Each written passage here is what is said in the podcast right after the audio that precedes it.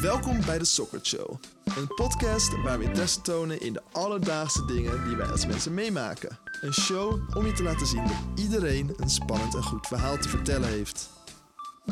We beginnen als gewoonlijk met een voorgelezen verhaal en zullen daarna doorgaan en hierover een gesprek houden en onze ervaringen delen. Wil je meer weten over deze podcast? Ga dan naar www.socrat.com. En we deze vaak onbesproken ervaringen uitlichten door hierbij een sok te ontwerpen. Wat een makkelijke ijsbreker kan zijn om over deze interessante onderwerpen te praten. Laten we niet langer wachten. Hierbij het eerste verhaal.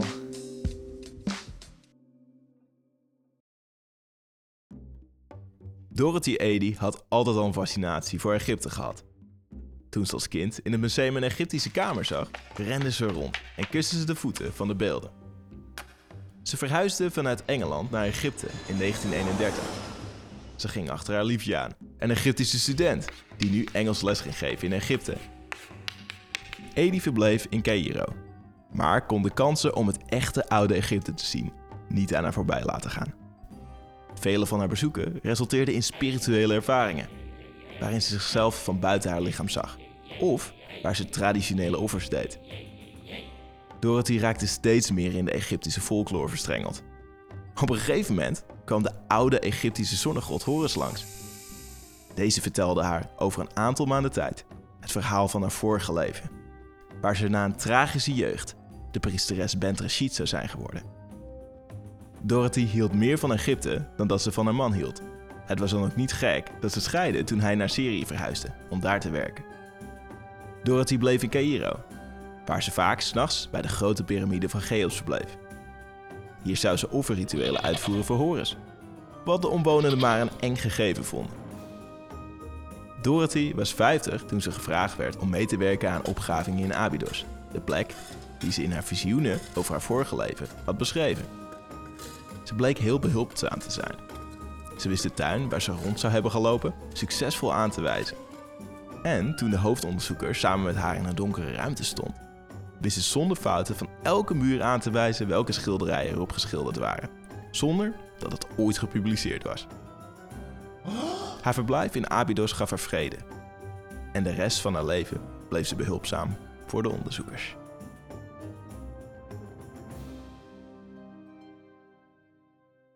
Pyramides, Wout. Ik vond het een goed verhaal. Pyramides, gaaf. Ik ben er zelf nog naartoe geweest. Lijkt me wel een keer leuk om eh, heen te gaan.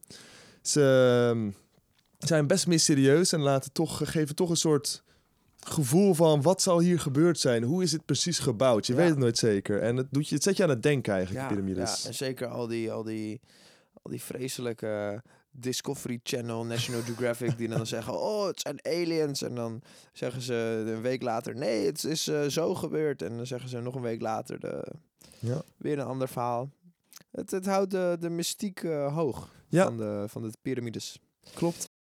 Ik heb weet bij geschiedenisles, eh, vroeger tenminste, dat het dat daar tenminste mijn docent best wel zeker was. Die, tenminste, de boeken waren best wel duidelijker over. En we hebben het algemeen nu wel een goed idee over hoe ze gemaakt zijn. We zeggen op het moment gewoon, dat zullen gewoon soort slaver, slavenwerkers geweest zijn. Soort slaven, maar niet echt. Het was, dat zat er toen wat... ehm, wat nuance in. Want die mensen vonden het wel een eerder om er, om er ook aan te werken. Dus die werden uitgekozen om eraan te werken. En die deden dat ook. Want die deden dat voor een religie en voor een god. Dus er waren ook een soort martelaars bijna die dat deden. Hmm. Ehm, en dat hebben ze gewoon met heel veel mensen zitten doen. En dan krijg je zoiets voor elkaar. Nou, dat rolden ze op eh, boomstammen. Verder de, die grote stenen blokken. Tenminste, in Egypte heb ik het dan over. Hoe ze het in andere plaatsen van de wereld hebben gedaan, weet ik niet precies. Maar het zal op dergelijke manieren gedaan zijn. Eh, want je hebt ze op verschillende plaatsen van de wereld, piramides. eh, Ja, ja, want die aflevering van vandaag gaat over Egypte. Maar Ja, Je hebt ze in, eh, in Midden-Amerika, je hebt er wat in, in Azië, in Europa zelfs. We hebben Austerlitz ja. in Utrecht. In Utrecht, dat is een van de mooiste piramides. En echt historisch significante piramides. Ja, hij is wel historisch significant. Ja, het is niet, met Napoleon niet, te maken, niet toch? in historisch perspectief eh, van ehm, Egypte, maar toch eh, van, de afgelopen paar honderd jaar eh, best wel, ja. Ja, dat wel. Het is meer inderdaad natuurlijk omdat het minder lang geleden is, dat het minder mysterieus is. En dat je denkt, oh ja, nou ja, dat is voor Napoleon gemaakt, dat weten we. Ja. Niet zo interessant. Ja. Terwijl die andere piramides hebben wat minder informatie over. Dus dan is het toch interessanter. Ehm, mijn Dat vader is toch wel grappig, hè? Dat hoe ouder iets is, hoe eh, spannender wij het vinden. Ja, klopt. Ja, dan gaat het toch meer door je verbazen, omdat je er minder over weet. En het voelt ook bijna als een andere wereld. Want tegelijkertijd weet je, het waren wij. Eh, het het is exact dezelfde type mensen als we nu hebben. Het was toch zo'n andere, compleet andere beschaving Mm. en cultuur en bouwstijl. Dat je dat eigenlijk niet meer kan voorstellen. Het is terwijl tegelijkertijd denk ik ook altijd van ja, hoogstwaarschijnlijk waren die echt exact hetzelfde. Ook de leven, hoe ze leefden, zal niet heel anders zijn geweest van hoe we nu leven. Denk je? Ik denk dat het wel meevalt. Ik denk, ja, ze zullen geen videogames gespeeld hebben, maar ze zullen, weet ik veel, gewoon een spelletje gespeeld hebben, de kinderen met elkaar. eh. ik denk sinds de jager-verzamelaars, eh, dat we jager eh, geen jager-verzamelaars meer zijn, bedoel ik. En we sedentaire levensstijl hebben gekregen, dat we relatief hetzelfde leven. Ja. Nee, chef. No, Nee, joh. Mensen werkten de hele dag, hadden geen vrij. Het, mensen werken nog steeds de hele ja, dag. Dat is geen de- verschil. Kijk, de, de, hele, de hele verhouding van de samenleving is veranderd. En dat klopt. wij, wij kunnen naar school en we hebben niet een, een noodzaak om te werken. En we hebben niet zo'n directe last van een droogte in onze honger en dat soort dingen. We, we zijn wat dat betreft veel minder afhankelijk. We zijn ook veel afhankelijker. Stel eh, dat, dat, dat elektriciteit uitvalt, dan zijn we, zijn we een beetje, een beetje fokt. Maar eh, weet je, ik denk het niet, man. Ik denk het niet. Ja, ja. Maar, weet, je, weet je waar die piramides voor zijn gebouwd? Mm, ja, voor de farao's of zo, eh, toch? Ja. ja, volgens mij is het gewoon een beetje het idee dat zij, eh, als die eh, geboren werd, een nieuwe farao, dat ze begonnen met de piramide bouwen. En dan ehm, de hoogte in, want dan kon die dichter bij God komen. En dan was het een soort van vehikel om die, die farao naar, naar God toe te brengen. Maar ja, je hebt natuurlijk altijd grafrovers. Die, eh, ja, en ze, ze hielpen die farao's best wel met allemaal eh, mooi goud en zo. En die grafrovers die vonden dat ook wel leuk.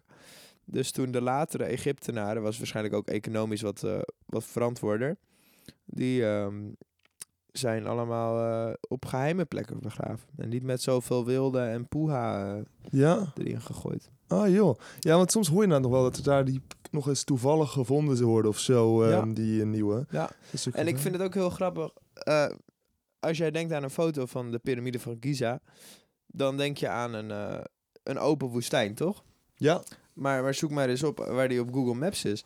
Het is echt aan de rand van de stad. Het is echt heel gestoord. oh joh. Het is echt paar- nou, misschien een kilometer van zeg maar, de bebouwing.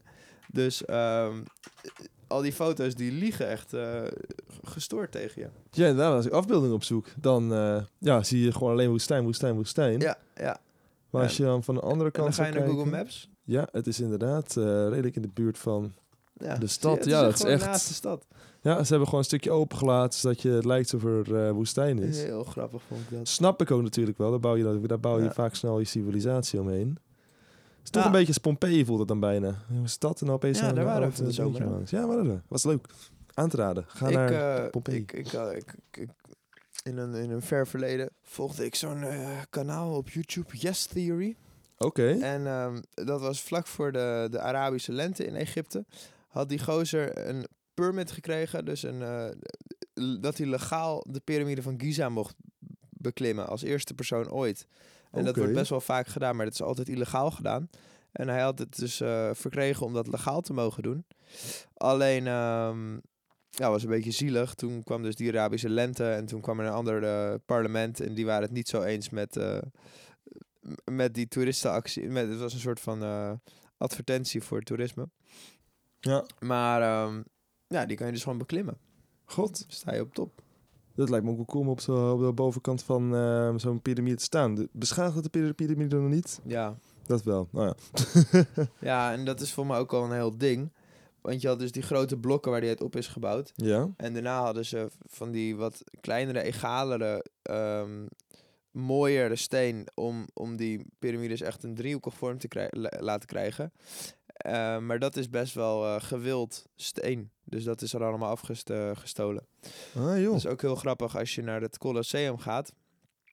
Na de, de hoogtijdagen van de Romeinen. eh, is daar, eh, zijn daar mensen gaan wonen die dat zandsteen eh, sloopten. Maar die waren dus eigenlijk actief hun eigen huis aan het afbreken. Dat is een heel rare eh, gewaarwording. Want die woonden daar omdat ze dan nou, dat zandsteen konden stelen. En alle andere mooie poeha die er omheen was gebouwd. Mooi en, woord, eh, poeha, wat je... Wat zeg je? Mooi woord, poeha. Ja, ik vind het een prachtig woord.